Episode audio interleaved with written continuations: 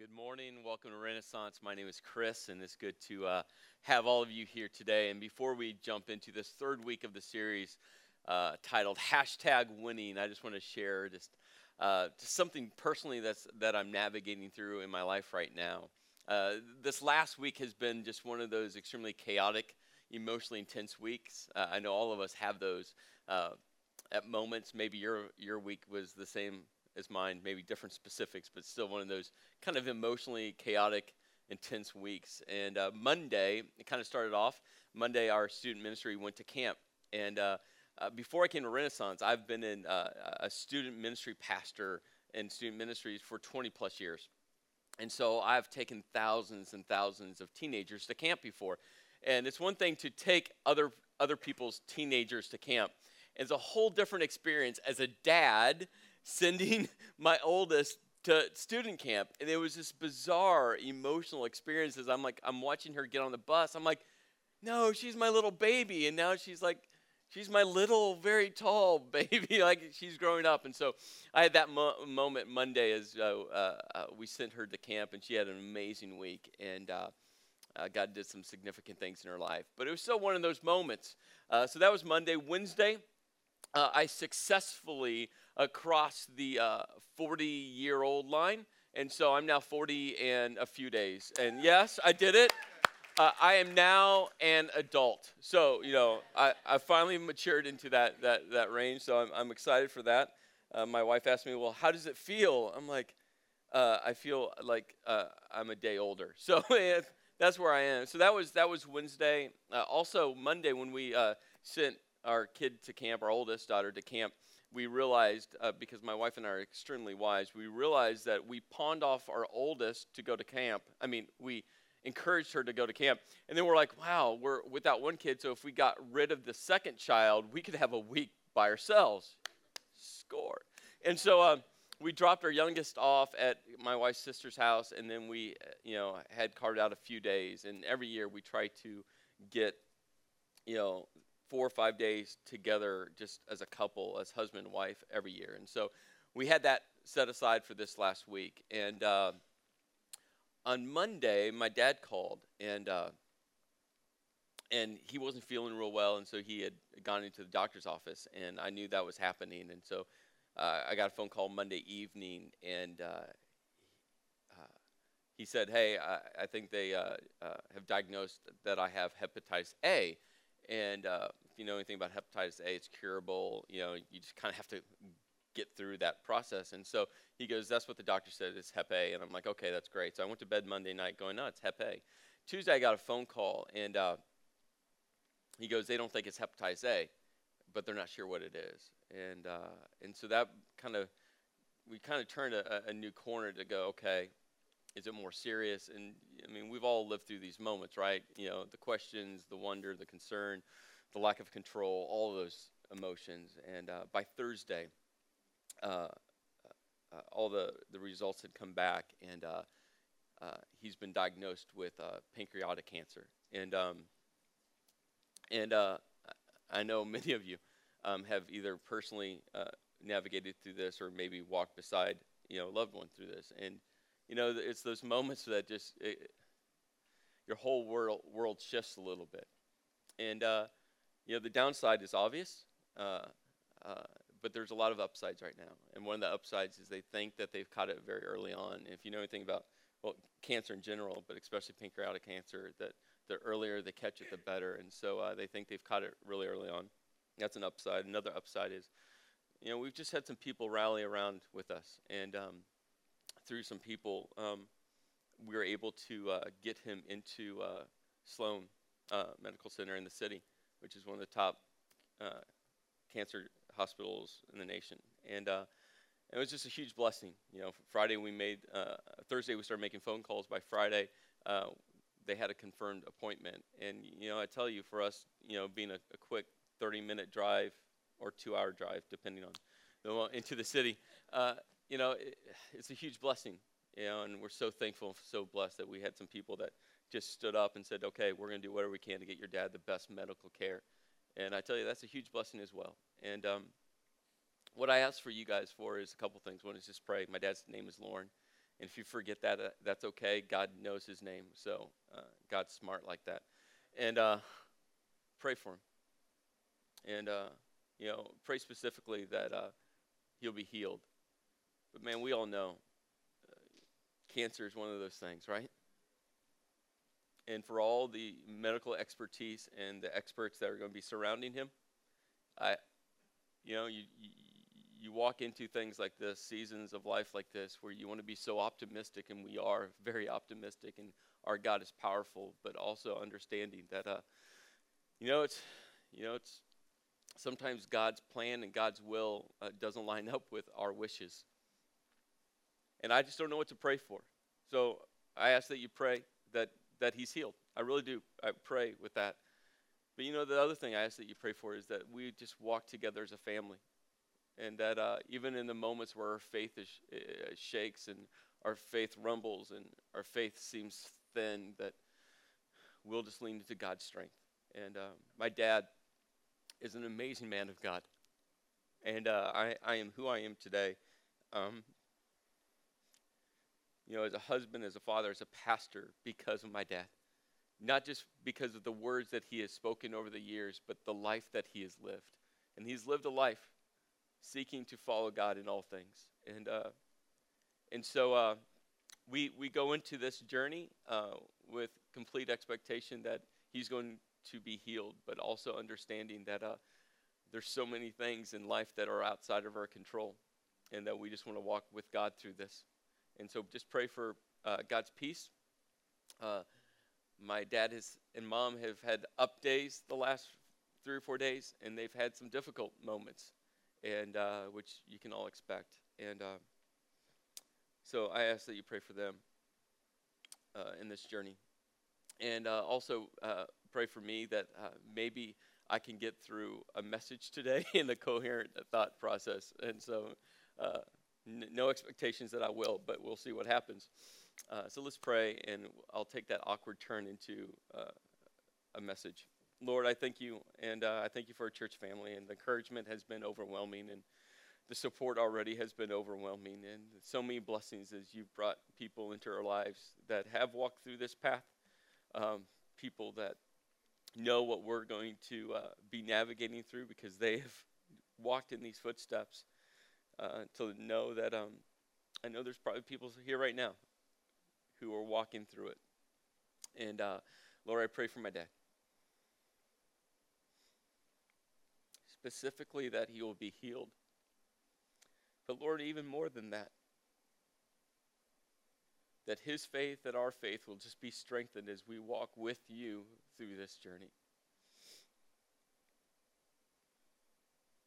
That even in the moments where our faith is, shakes and our faith rumbles and feels like we can't go on, that Lord, we'll just continue to lean into you. That we'll look to you. Pray for my mom. What a strong woman she is. And Lord, just give her strength and peace as well. For my sister, for myself. Um, but Lord, I'm so thankful that I'm a part of a church that uh,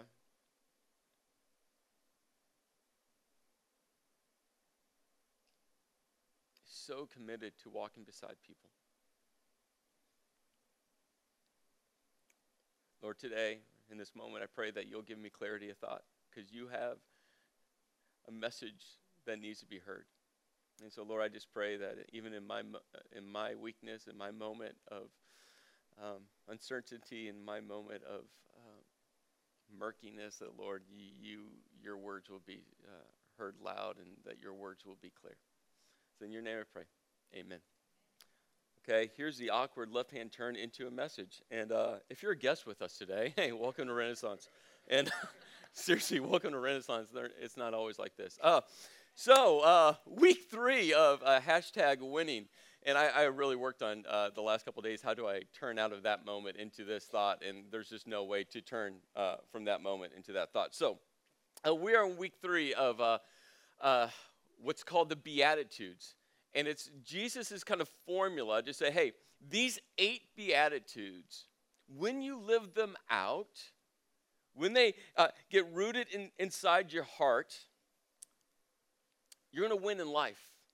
And, and the formula, these eight Beatitudes, is it's completely countercultural. They're not going to be intuitive, they're not going to be easy. But if you want to live a blessed life, if you want to live a life of contentment and true joy, not fleeting happiness, but true joy, and if you want to live a life uh, of peace, these eight attributes need to take root inside your heart and live out through you. Now, if you're a Christ follower with us today, just know that all eight of these are essential or necessary. Jesus didn't say, uh, pick the ones you like and the ones you don't like, just kind of discard. And to be very transparent, the one that we're going to look at today, I personally, if I could pick and choose, this would be one of those that I would say, yeah, I, I, don't like this one. And maybe for some of you today, as soon as we get into it, you're gonna you're gonna like, yeah, I, I don't think I like this one. I don't think I want to live this one out. I don't think this one's practical. But Jesus said, no, no, you can't pick and choose. If you're a Christ follower, all eight of these Beatitudes should be attributes, should be characteristics of how you're living your life. And it starts on the inside, in your heart, in your soul, and they work their way out externally. Now, if you're not a Christ follower, there's two things that are, I think, really beneficial for you on this uh, eight week journey as we go through the Beatitudes. First of all, is this is these eight Beatitudes, these eight uh, kind of uh, attributes, really reflect who Jesus is. So you're going to get a great picture of Jesus. Not what other people have said about Jesus, maybe not some of these other things you've read about Jesus or your perceptions, but you're really going to get a, a sense of who Jesus truly is because all eight of these give an amazing picture of Jesus Christ. The, sec- the second thing is this uh, if you're like me, you've probably encountered uh, uh, other Christians, other Christ followers, and maybe you've encountered some that have left kind of a bad taste in your mouth. And maybe you've even thought, if that's what Christianity is all about, if that person reflects Christianity, I don't want anything to do with it. Have you had an experience like that? And in this series, you're going to get to hear from Jesus what Jesus says Christ followers should look like, how they should live their life, understanding that we're all human, we're all imperfect. This is how Christ followers should live their life. And so we're in the third one this week. If you missed the previous two weeks, you can jump online and listen to those or watch those. I'd encourage you to do those. But we're going to just jump into this one. And right away, I'm sure you're going to feel a little tension because this is what Jesus said Blessed are the meek. Now, I don't know for you, but when that word meek, I mean, could you imagine someone walking up to you and, and them saying to you, Wow, you are so meek. well, right? Just just that word, you're like, who wants to be meek? Like, that's not an attribute that you want to aspire to. It's like, wow, yay, they called me meek. You don't, if you have kids, you know, like, hey, kids, I, I hope that, you know, when you go out on that soccer field, you're just going to be meek, right? For me, when I hear the word meek, the first word that comes to my mind is the word weak, right? It'd be like Jesus says, Blessed are the weak. The weak? Who wants to be weak? Who wants to be that person? I go to the gym, and when I go in the gym, I, I, I have I've set the bar low. Uh, the, high, the high bar is, you know, it's like I, I'm not walking in there to be the strongest guy in the gym. And it's just, it's not, it's not possible because there's guys in the gym and their biceps are like the size of my leg. And, uh, you know, I just said, I'm never going to be that guy. I think my wife's a little disappointed, but I'm like, I'm just never going to be that guy. But I don't want to be the weakest guy. I don't know if you've ever thought, maybe these are just bad thoughts in my mind, but I walk in the gym and I walk past someone and I'm like, really, buddy, put a few more pounds on that bar. You can do it, right? Like, I don't want to be that person sitting there on the bench press, you know, and someone's like, really, add five pounds. you might, right? You don't want to be the weakest person in whatever you do in your job or if you're in school or uh, whatever you do throughout your week. You don't want to be the weak person. You don't want to be the weak link on the team. You don't want to be the person someone's talking about going, man, really? Do we have to have him? Do we really have to have her? I don't want to call him. I don't want to ask her. I don't, I don't want that person. You don't want to be the weak person. You know, other words for meek include some of these timid, gentle, humble, tame, mild, unambitious, docile, spiritless, broken, and my favorite, wimpish. You know, can you imagine reading, reading that in the Bible? Blessed are the wimpish. Right? Yeah. I mean, it's like, it's like, yes, thank you, Jesus. I now feel motivated, you know, to, to, to aspire to that level. I mean, if you work in finance, can you be meek? If you run a company or division, can you be meek? If you interact with the PTO at your kid's school, can you be meek? I mean, driving from 10 lanes down to the only two lanes open, going through the Lincoln Tunnel, can you be meek? As buses are crushing in on you and that one car won't let you over and you're just sitting there going, I don't know what to do. Can you be meek? Can you, can you be meek? Going Christmas shopping, and by the way, 163 days until Christmas. Seriously. So you have 162 days to shop. Can you be meek? You think about this. Blessed are the meek. So, what is meek? I found this in, uh, in Merriam-Webster's dictionary. They had this line. They said, like most other things, meekness is best practiced in moderation. Isn't that great? I'm like, okay, that, that doesn't help me as much. And what's interesting is Jesus said, Blessed are the meek. Not blessed are uh, those who are considering maybe trying out to possibly become meek, or blessed are those who have practiced meekness to a percentage of their daily life, or blessed are those that um, might one day think about being meek. He said, Blessed are the meek. So, what does meek mean? What does it mean to literally mean to be meek? Because I don't think it's weak. So I started studying and researching. I came across one theologian, and uh, he wrote this The Greek word for meek is the most difficult word in the New Testament to translate. I'm like, great. And no wonder I have so many questions. And maybe you've read the Beatitudes before and you've like, what does meek mean? It's one of the most difficult words to translate. Aristotle, he framed the same Greek word for meek, and he, he kind of uh, painted it this way that uh, to be meek is between two extremes. He said, on one side uh, is to not be angry at all. On the other extreme is to be angry without reason. And to be meek is somewhere in between zero anger and unreasonable anger, and it's right in between, in that you can be angry at the right time, to the right situation, to the right degree. And Aristotle said that's what meek is. As you read further about what this Greek word for meek means, you find out that there's a component that is humility. It's a component of being meek, but it's not just meekness, isn't just being humble. Gentleness is another component of being meek, but again, it's just a component. It's just one piece of being meek. But there's this whole other idea of this controlled strength.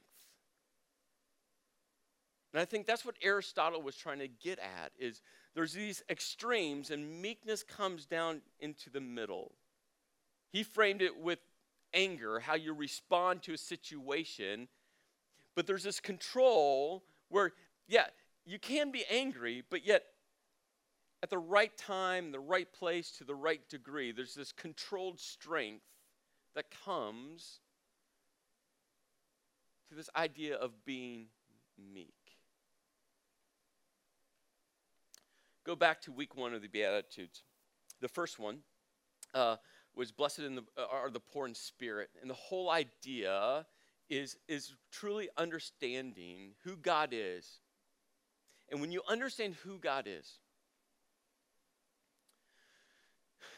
and that God is sovereign, and God is all powerful, and God is holy, and when we understand we're not, we understand and we put God number one and we become number two. That's being, that's poor in spirit saying, okay, God, I want to control, but you're in control. God, I want to have all the power, but no, you're God, you're sovereign. God, I think I have the best plan, but no, God, you're God, and your plans are always perfect. It's reorientating your whole life to look at God and putting God number one. The next week, we looked at blessed are those who mourn, because when you start looking at God and when you start putting God number one, when you start walking behind God, not in front of God, you start looking at God's holiness. And when you start looking at God's holiness, you start to realize the darkness of our hearts. That's, that's what it means. Blessed are those who mourn. When they view God and realize, oh, not, not as we compare our lives to other people, we're good at that. It's like, at least I'm not like that person. At least I don't talk like that person. in the least my actions aren't like that person. God's like, no, don't look at other people. God says, look at, look at me. And when we look at God, then we start to really realize the darkness of our hearts. Blessed are those who mourn. And those two Beatitudes are very internal. But when it comes to blessed are the meek, it starts internally. But this is the one that goes from being inside of you and it comes out externally.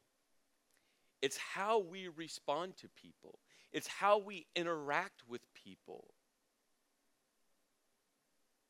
There's a story uh, in the Old Testament that I think paints this amazing picture of what it means to be meek.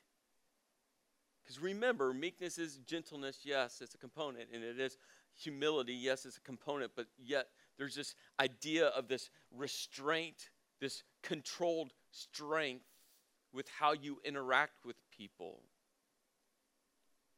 God had uh, tapped David on the shoulder to be the next king. But God said, David, you're going to be king, but not yet, which is a horrible waiting period, right? I mean, you can be king, which means all the power, the best food, the best accommodations. I mean, you're king. And God said, You will be king, David, but not yet. And so David was in this holding pattern. And while he was in this holding pa- pattern, King Saul finds out that David's going to be the next king. And if you're King Saul, and you found out that someone else was going to take your throne, you'd probably be a little perturbed. So King Saul went out to kill David. Because Saul thought, hey, if I get rid of David, then I can uh, be king longer. So King Saul gathers his army. He goes after David. David runs because he's smart like that. He runs with a small group of men. And we come to this, this point in the story where David is hiding in the cave because King Saul uh, and his entire army were down kind of in this valley. They didn't know where David was, but they thought he was maybe around in that region. And so David's literally in this cave hiding, and he can see Saul and all of his armies in the valley below. And one day, Saul uh, had to do something that all of us have to do multiple times a day. He had to go to the bathroom. Seriously, it's in the Bible. And so Saul uh, goes up into this cave to do his business. And uh, he takes his sword off and he takes his robe off. He grabs a newspaper. I mean, he's in his moment. And, uh, and he's doing his business. And in that cave, David was further back in the dark. Think about this moment. I mean, awkward for Saul if he knew what was going to happen. But think about this moment. David's in the cave with his sword. I, I can imagine his hands on the sword. And David's thinking to himself, right now, I, I could cut off the king's head and become king.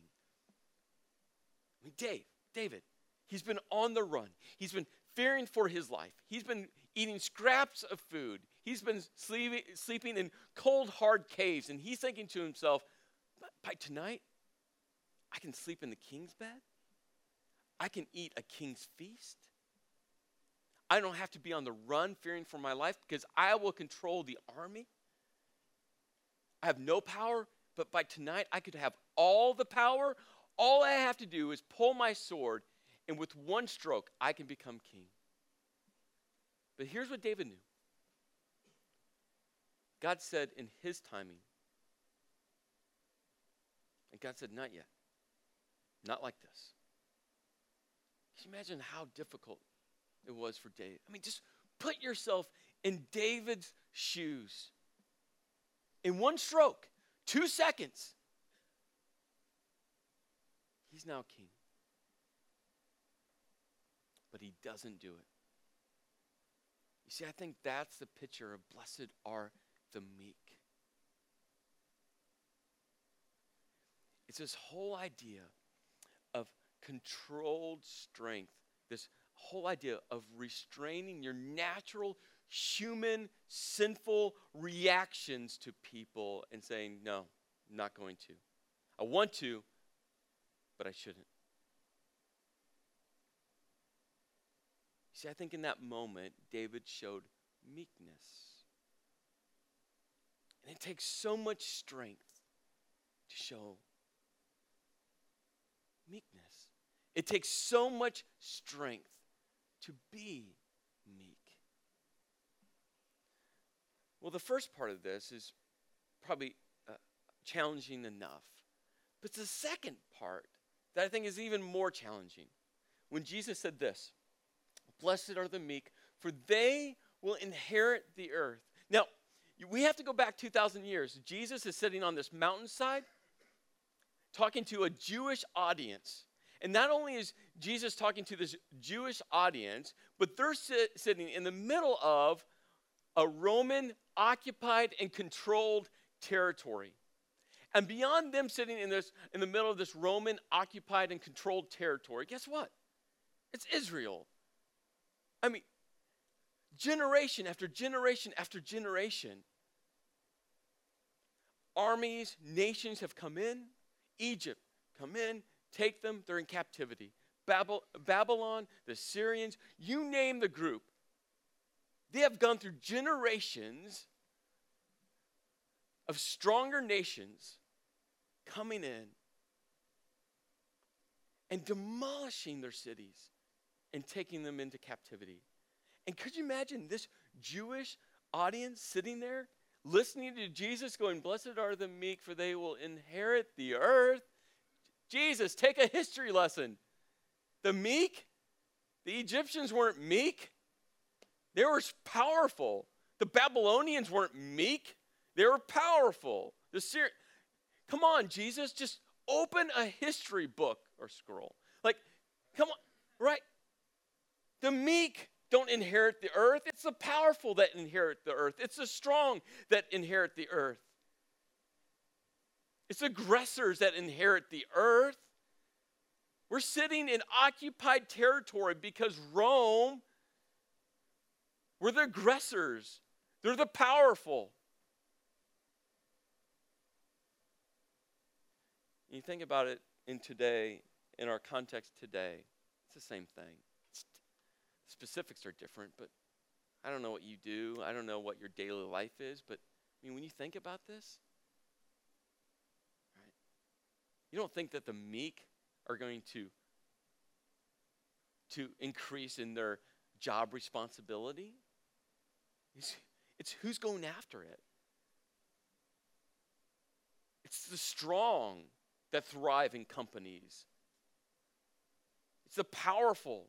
It's those people that can find out how to work through and lead through a system that will step over and on top of people. They become successful, meek. Specifics are different 2,000 years later, but it's the same issue, right?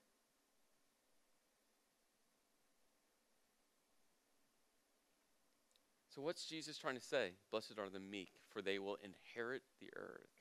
So, we go back to this whole uh, essential part of this entire series, the Beatitudes. Blessed are. Jesus is saying, for you to experience joy, true joy, not fleeting happiness, true joy. For you to experience true contentment here on this earth, these are the things to live out. And I think Jesus gets right into this in this moment found in Matthew chapter 16. I think he's going to explain what it means to inherit the earth.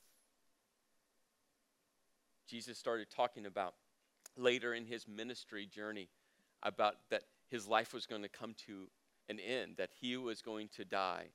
And think about just the friction within, especially the apostles, those, that group of guys that Jesus kind of handpicked to be his closest followers. Because they all thought that Jesus had come to be this earthly king, to raise up an army to go against Rome. And then Jesus starts talking about dying. Can you imagine just being one of the 12 apostles going, wait, wait, wait, wait, you're going to be kings?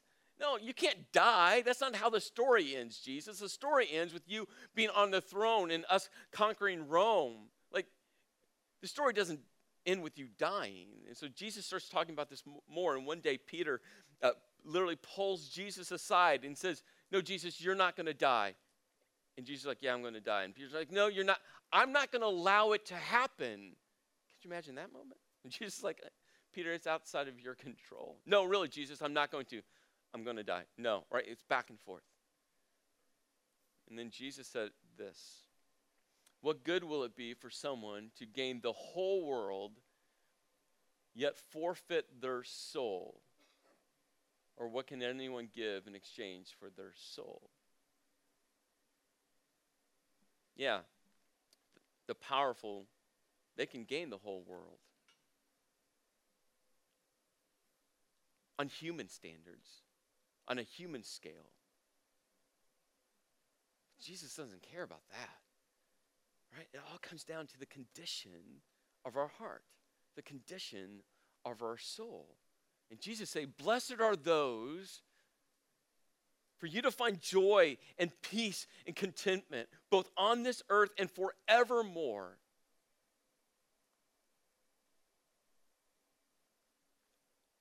It's about how you interact with people. And yes, maybe you won't gain everything that you think you should gain on this earth, but you're going to gain so much more because of the condition of your heart. There's these two images of Jesus in the Bible.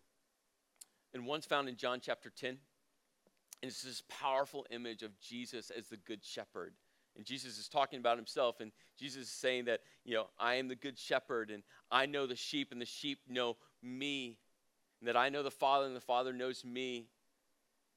And that I'm going to lay down my life for my sheep. It's this powerful picture, and I think it's one of those extremes when we go back to Aristotle, and Aristotle saying there's two extremes. And I think on one side of this, this extreme is Jesus as a good shepherd and over the, the last couple thousand years, uh, artists uh, have painted and sculpted this image of Jesus as the Good Shepherd. The earliest uh, painting we have of this is uh, uh, dated back to the mid third century. And, um, uh, and, and it was found in the, the catacombs of Priscilla. And it's this image of Jesus as a Good Shepherd. And I think it's such a powerful picture of who Jesus is. When it comes to this idea of him being meek. But yet there's this other side, right? There's humility and gentleness. That's part of being meek. But there's this other side of this controlled strength, this absolute restraint, where it takes more power to control your response than just to let it go. So, what I want to do is read for you another picture of Jesus. I mean, this picture of him being the good shepherd is found in John 10 10, but there's this, this other one found in Revelation chapter 1, which I think sets the other extreme of who Jesus is. And John has been exiled onto the island of Patmos, and uh, he gets this vision this revelation of what's to come. And these, this is what he first sees. Right when this vision comes to him, this prophecy comes to him from God, this is what he sees.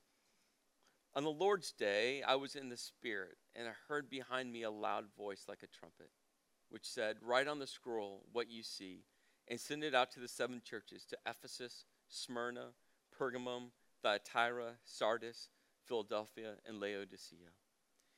And then he's going to describe what he sees. And as I read this description, I just want you to look at this picture of him being the good shepherd. And I think in between those two, we're going to really understand what it means to be meek. I turned around to see the voice that was speaking to me. And when I turned, I saw seven golden lampstands. And among the lampstands was someone like a son of man, dressed in a robe reaching down to his feet, and with a golden sash around his chest. The hair on his head was white like wool, and as white as white as snow, and his eyes were like blazing fire. His feet were like bronze glowing in a furnace, and his voice was like the sound of rushing waters. In his right hand he held seven stars, and coming out of his mouth was a sharp, double edged sword. His face was like the sun shining in all its brilliance. When I saw him, I fell at his feet as though dead. Then he placed his right hand on me and said, Do not be afraid. I'm the first and the last. I'm the living one. I was dead, and now look, I'm alive forever and ever. I mean, so many times, and it's appropriate, so many times people picture Jesus as this very meek and mild, sheep holding guy. And that's, that's an aspect of who he is. But Jesus also is a risen king. The risen king who conquered the grave will come back one day. I thought to myself, blessed are the meek. But how do we live that out? How do we show controlled strength? This idea of restraining how we interact with people. Because remember, meekness starts in the heart, but it comes out externally. And it's how we interact with each other. And what does this look like? Or how do we uh, daily, you know, kind of focus on being meek? And so I wrote a couple quick thoughts that I want to share with you in closing. This is, this is how I'm discovering to be meek. Um, this list could be so much longer. The first word I wrote down, I wrote this really big. I wrote the word pause that what I have found that when I've come into situations, leadership situations or marriage interactions or uh, father child interactions, you name the interaction, when I found myself coming into a situation and I feel myself wanting to respond without restraint. You know those moments? That email you want to fire back, that comment that you just want to fly. I mean, it would feel so good to say. In those moments when you push pause, and the second part is as, as important as the pushing pause. When you push pause and simply say, God, how should I respond? When you do this, you're going to feel this incredible tension. I'm just going to tell you, you're going to feel the tension. Maybe you've tried this before. Because when you push pause and you invite God into that moment, however you want to respond in that moment, when you invite God in and say, God, how should I respond? I mean, I think about David in that cave with a, hand on his sword, going, I want to, I want to. And God's like, Not yet, not yet. Can you imagine that tension? But God, I could eat like a king tonight. Not yet, not yet. When you push pause and you invite God in, God, how should I respond to this email? How should I respond in this leadership situation? How should I respond in this conversation? How should I? You're going to feel this tension from what you want to do and what God's telling you to do.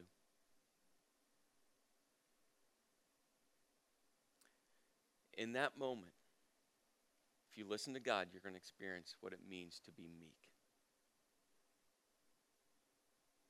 One of the most powerful things you can do in marriage, in dating, as a parent, in leadership, in relationships is when you feel like you want to respond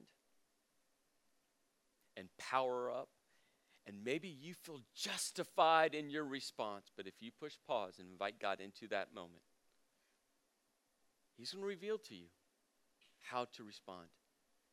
And you're potentially not going to want to follow him.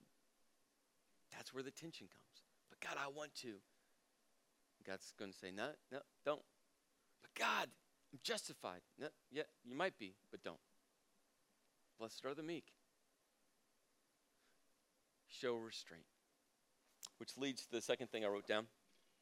I wrote the word uh, uh, forgive because there's going to be moments where if you push pause and you feel that And definitely if you don't push pause and you just go with your human response, when you don't show controlled strength,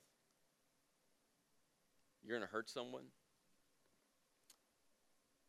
You know what a powerful moment is for you to extend and just ask for forgiveness. Not with clarifiers, not with, but I was having a bad day, right? As soon as you say, but I was having a bad day, it means that you're not really sorry, right? They're excuses. But when you extend forgiveness, or when you say to someone, please forgive me, period, no clarifiers, what happens to that person internally, but also what happens within you because the next time you come to that moment where, where, you, where you want to respond out of your humanness, you're going to think about having to go to a person and saying, please forgive me, period. Third thing I wrote down is to empower others. Lord Acton uh, uh, famously said, Power corrupts and absolute power corrupts absolutely. You know what? As we give power away to people, as you empower people, as you raise people up, whatever that means for your context, as you shine the light on other people, guess what it does? It keeps limited power in your hands. One of my goals, always in leadership, is raise other people up and get them out in front. On one side, it's just great leadership to do that. On the other side, guess what? It just keeps power out of my hands. Power corrupts, and absolute power corrupts absolutely. Empower others. Then I wrote, uh, serve others. You know, Jesus said, I have not come to serve or to be served, but to serve. Jesus understood the power of serving others, the power of putting the towel over your arm, the power of doing things for people, even when you don't want to do those things. As you serve people, guess what happens? Starts to change your heart. And the last thing I wrote down was to celebrate other people, to encourage other people, to lift other people up, especially those people that you don't like. I know we're a church, and you're like, oh, I thought we're supposed to like everyone. No, you're supposed to love everyone. right? But, we all have those relationships that create friction, those relationships that you know you hear their voice and you're like, oh, they're coming. You know, it's like we all have those? But if you encourage them, if you celebrate them, if you lift them up, and you might be thinking, well, Chris, uh, can I encourage them and not really mean it? Like, is that right? Well, sometimes you have to fake it until you make it. Right? I know, like right now you're going, oh man, I, he just went off his rocker. No, I'm serious. Sometimes, right? God changes your heart as you do things, as you live it out. Try it why Jesus said, Love your enemies. Like, love them. And there's going to be days you don't want to, so you love them. There's days where you might not feel like doing it, but you love them. And as you love them, guess what happens to your heart? It starts to change. It cannot not change. So, guess what? When you encourage and celebrate and raise people up, starts changing your heart. So that when you encounter this moment where you want to respond and maybe you feel justified in that response, guess what? It's going to be so much easier to push pause, invite God in, and say, God, how should I respond? I know how I want to, but how should I? So today, I'm going to pray. We're going to be out of here in 30 seconds. And guess what's going to happen? Sometime today, I'm not a pessimist, I'm, not, I'm a realist. Sometime today, you're in an encounter situation where you're going to re- want to respond to someone. And you're going to feel just your humanness, want to respond, and you might feel justified in that response. My challenge for you is simply push pause, invite God into it. And when you do that and when you listen to God, you're going to start to experience what it means to be meek. Controlled strength, showing so much restraint. Let me pray. Lord, I thank you for today. And uh, I pray that. Uh, I know you'll give us the, the strength to push pause. Lord, I pray that we just follow you in that moment. Follow you in that moment. In your name I pray. Amen. God bless. Have an amazing week.